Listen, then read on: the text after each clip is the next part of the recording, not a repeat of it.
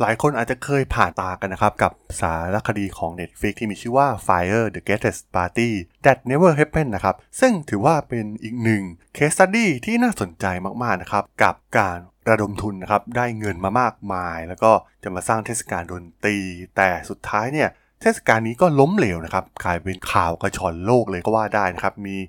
เหล่าอินฟลูเอนเซอร์เซเลบริตี้หลายคนนะครับ ที่ถูกนำมาใช้เป็นเครื่องมือในการโปรโมท ปาร์ตี้ครั้งนี้นะครับเป็นเรื่องที่ยิ่งใหญ่มาก แล้วเรื่องราวทั้งหมดมันเป็นอย่างไรนะครับ ไปรับฟังกันได้เลยครับผม You are listening to Geek Forever podcast. Open your world with technology.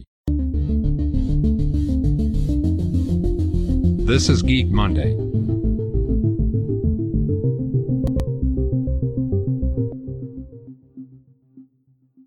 สวัสดีครับ ผมดนทลาดนจากดนบล็อกนะครับ และนี่คือรายการ Geek Monday นะครับ รายการที่จะมายกตัวอย่าง case study ทางธุรกิจที่น่าสนใจสำหรับใน EP นี้ก็มีเรื่องราวของสารคดีของ Netflix อีกครั้งหนึ่งนะครับ ซึ่งก็มีหลาย ๆ สารคดีนะครับที่มีความน่าสนใจนะครับเกี่ยวกับเรื่องราวของธุรกิจตัวอย่างในสารคดีที่จะกล่าวถึงใน EP นี้ก็คือ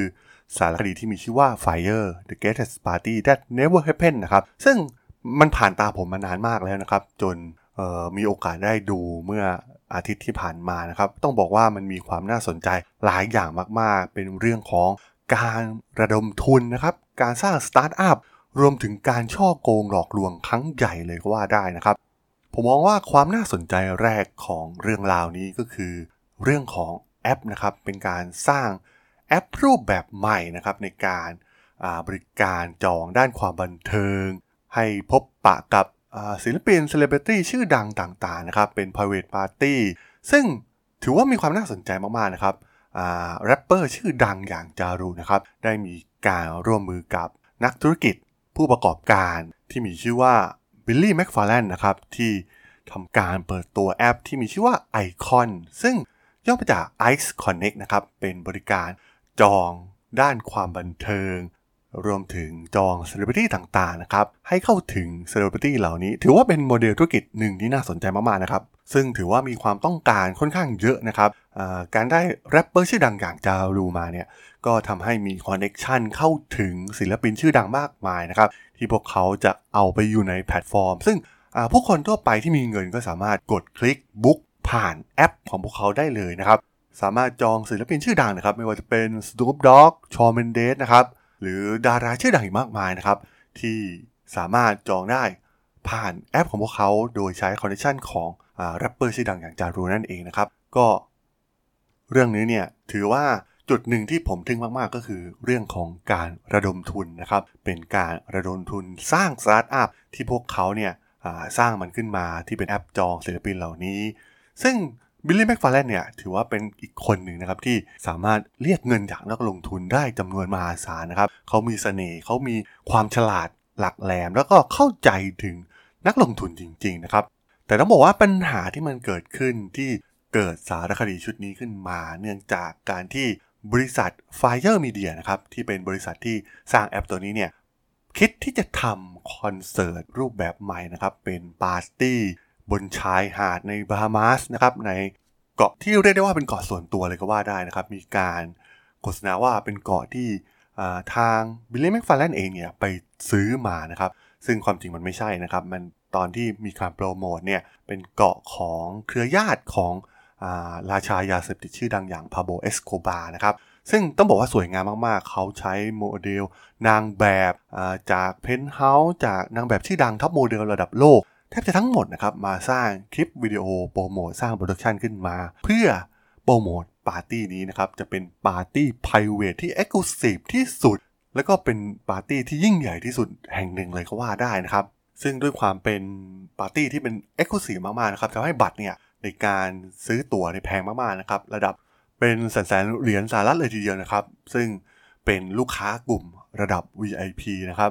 ความน่าสนใจอย่างหนึ่งที่เป็นถือว่าเป็น case study ที่น่าสนใจนะครับในการโปรโมทตัว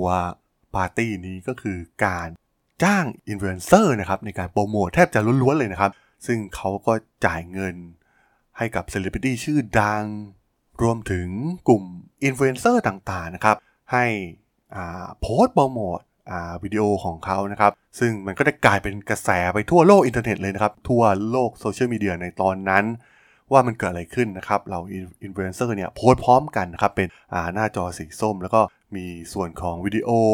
ที่จะโปรโมทอ่าปาร์ตี้นี้นะครับ ซึ่งทางทีมงานที่จัดทั้ง Billy เองทั้ง Ja Rule เองเนี่ยก็พยายามที่จะสร้างมันให้กลายเป็นปาร์ตี้ที่ยิ่งใหญ่ที่สุดเท่าที่เคยมีมาเลยก็ว่าได้มีการจ้างนักร้องชื่อดังมากมายนะครับให้เข้ามาเล่นที่คอนเสิร์ตซึ่งรูปแบบคอนเสิร์ตแบบนี้เนี่ยมันมีหลายแห่งเกิดขึ้นนะครับที่อเมริกา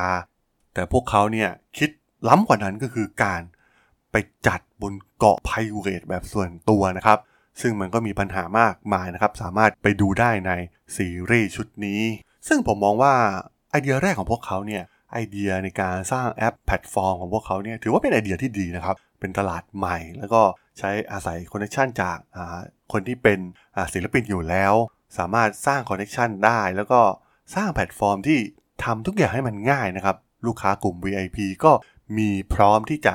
เสิร์ฟในส่วนนี้อยู่แล้วนะครับ แต่ปัญหานั่นแหละครับ ที่พวกเขาคิดที่จะไปทำอะไรที่พวกเขาไม่ถนัดนั่นคือการสร้างปาร์ตี้อย่าง Fire Festival ขึ้นมานั่นเอง ซึ่งแน่นอนว่ามันต้องใช้ทุนจำนวนมหาศาล ลองจินตนาการว่ามันอยู่บนเกาะนะครับ มันต้อง สร้างทุกอย่างขึ้นมาใหม่หมดนะครับ การทำเต็นท์การทำเวทีแสงสีเสียงระบบสาธารณูปโภคต่างๆนะครับ มันเป็นสิ่งที่พวกเขาเนี่ยไม่เคยประเมินมาก่อนนะครับว่ามันต้องลงทุนมากมายขนาดไหน แล้วก็มันจะมีเรื่องวุ่นวายตามมาขนาดไหน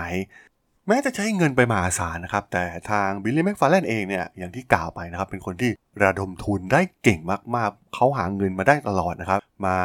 เติมเต็มสิ่งที่ขาดได้นะครับ สามารถทำให้ทุกอย่างเนี่ยมันสามารถที่จะเกิดขึ้นได้จริง ๆ นะครับ แต่ว่าด้วยความที่ไม่มีประสบการณ์นะครับ ประเมินอะไรหลาย ๆ อย่างผิดพลาดไป ก็ทำให้ทุกอย่างมันล่าช้าไป ทุกอย่างมันไม่พร้อมเลยนะครับ